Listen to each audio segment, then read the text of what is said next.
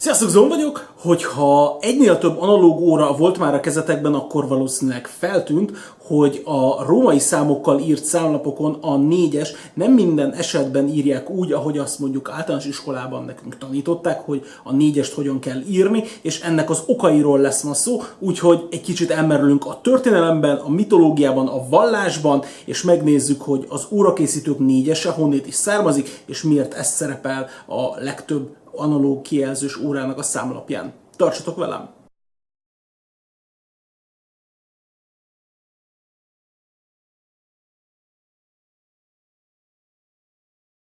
Számtalan olyan régi órát lehet felfedezni az órakészítésnek a korai évszázadaiból, mert hát ugye évszázadokról beszélünk, gyakorlatilag ugye a 13. századtól tudunk olyan órákról, amiket készítettek, és hát nyilván ezek a korai időkben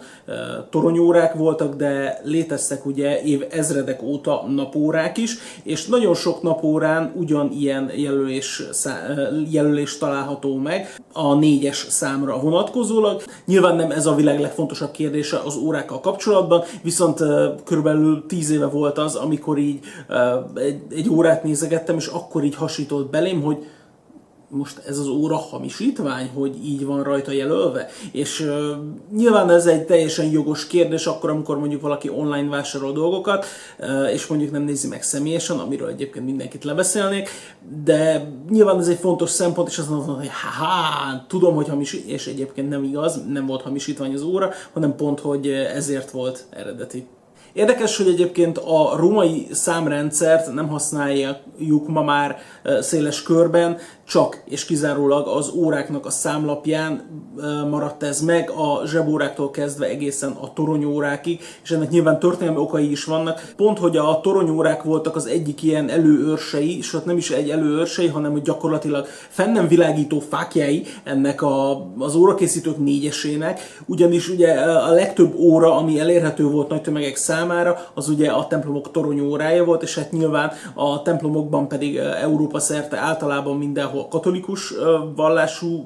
istentiszteletek zajlottak, és ugye a katolikusoknak pedig a liturgikus nyelve természetesen a latin volt, ami nyilván ugye az ókori Rómából származik, vagy hát a római közös nyelv ugye maga a latin, és ezért van az, hogy a latin számok szerepelnek eredendően az óráknak a számlapján. Na de ezzel nem kerültünk tovább, meg közelebb a négyeshez. Nagyon sok népszerű elmélet van egyébként ezekkel kapcsolatban, és érdekes, hogy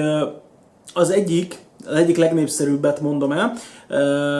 ugyanis az van, hogy nagyon-nagyon régi, tehát még Krisztus születése előtt ezerrel a napórákon is uh, szerepeltek ugyanilyen uh, négy, négyes írdalású, tehát hogy négy egyes tartalmazó jelölések a négyes számra, és az első elmélet pont erről szól, hogy mivel széles tömegek nézték az órákat, viszont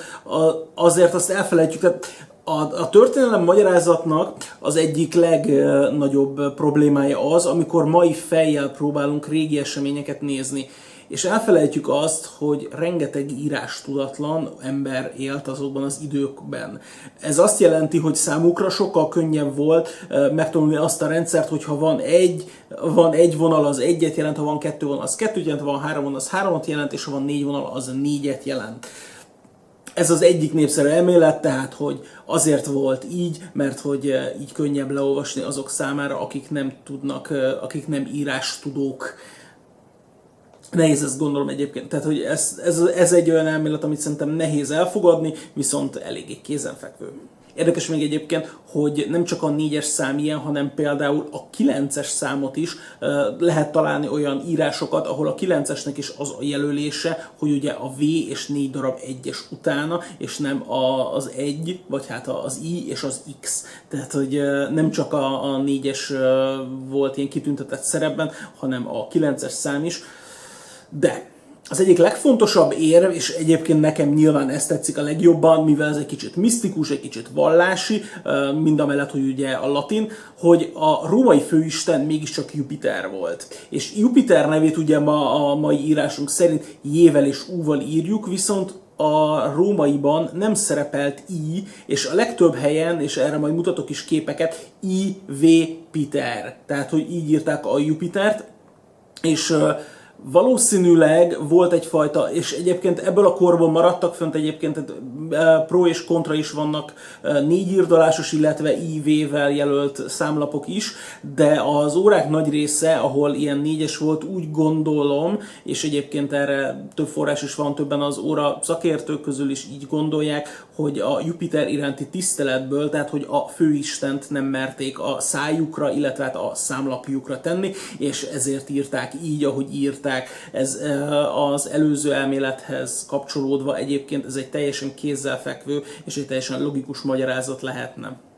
Az egyik legnépszerűbb elmélet a lusta, uh, órásmester, mégpedig azért, mert hogy sokkal egyszerűbb kiönteni négy darab i betűt, mint hogy egyszer kiöntsön egy v betűt. En, ennek az okait nem teljesen értem el, mint hogy anyaghasználatban nyilván, ha megnézzük, sokkal több anyag kell egy, v, egy négy darab i-hez, mint egy v-hez, uh, és ilyenkor nyilván ugye értékes uh, nemes fémekről beszélünk, tehát ilyenkor ugye minden egyes mikrogram számít, nyilván a profit szempontjából, úgyhogy ez a, a magyarázat számomra számomra egy kicsit egyébként billeg,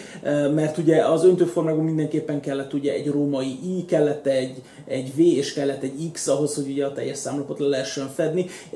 és mondom, az anyaghasználat miatt ez számomra igazából mondom, egy kicsit, egy kicsit ez a magyarázat billeg, de mondjuk fogadjuk el, hogy ennek van némi praktikum oka, aztán egyébként nem vagyok óra, órakészítő, viszont lehet, hogy meg fogok kérdezni egy órásmestert egyszer erről, hogy ő mi az, amit gondol, lehet, hogy ez egy izgalmas kérdés lenne, hogy lehet, hogy ő is azt mondja, hogy igen, igen, ez egy teljesen valós magyarázat, én nem tudom. És fogadjunk, hogy nem gondoltátok, hogy a listánkban ma még 14. Lajos a napkire is előkerül, de ő is elő fog kerülni. Na mondom is, hogy miről van szó.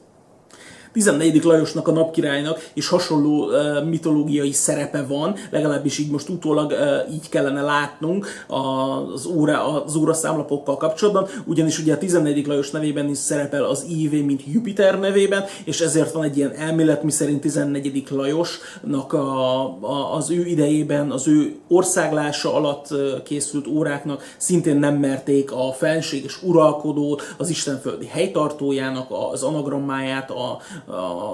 monogramját belevésni az óráknak, vagy belevésni, önteni akármi az óráknak a számlapjába. Ugyanakkor ez az elmélet nyilván billeg azért, mert Európában, szerte Európában adtak ki órákat olyan helyen is, ahol a franciák éppen nem uralkodtak 14. Lajosnak az uralkodása, illetve hát az országlása idején, ezért ez az elmélet kellően billeg. Szerintem ez is. És végül, de nem utolsó sorban itt maradt a harmonikus elrendezés, vagyis egy magyarázat, ami csak a szépségről szól, a dizájnról és az eleganciáról. Ugye az van, hogy ha csoportosítjuk ezeket a római számokat, akkor úgy néz ki, hogy ugye az egyest azt ível jelöljük, a kettest azt két ível, a hármast három ível, a négyest négy ível. És akkor innét jövünk, hogy van az ötös, ami ugye V, van a hatos, ami VI, van a hetes, ami V II, és van a 8-as, ami, ami V és 3I, és ugye jön a következő számcsoport, a 9, 10, 11 és 12. És ugye van egy ilyen osztás, hogy az első számjegyekben mindegyiknél I van, tehát hogy csak I-ket használnak, a következő csoport az V-ket használ, a második csoport pedig ugye, főleg X-eket használ, és így azért sokkal harmonikusabb az elrendezése a számlapnak, meg egyrészt nem borítja fel a harmóniáját a, a lapnak, és egyébként el, ellen egyensúlyozza, tehát van a, a vizuális egyensúlynak az egyik legfontosabb e, tétele itt az, hogy ugye van egy nagyon-nagyon zsúfolt 8-as a számlapon, pont ennek a túloldalán van a 4-es, és ezért ez egyfajta egyensúlyt tud teremteni, egyfajta harmóniát, egyfajta tükörképet e, tud teremteni a számlapon, és így sokkal harmonikusabb lesz önmagában az órára ránézni, sokkal elegánsabb lesz, és nem fog szedetvedetten kinézni. Ez egyébként egy, szerintem egy teljesen nyomós és valós érv.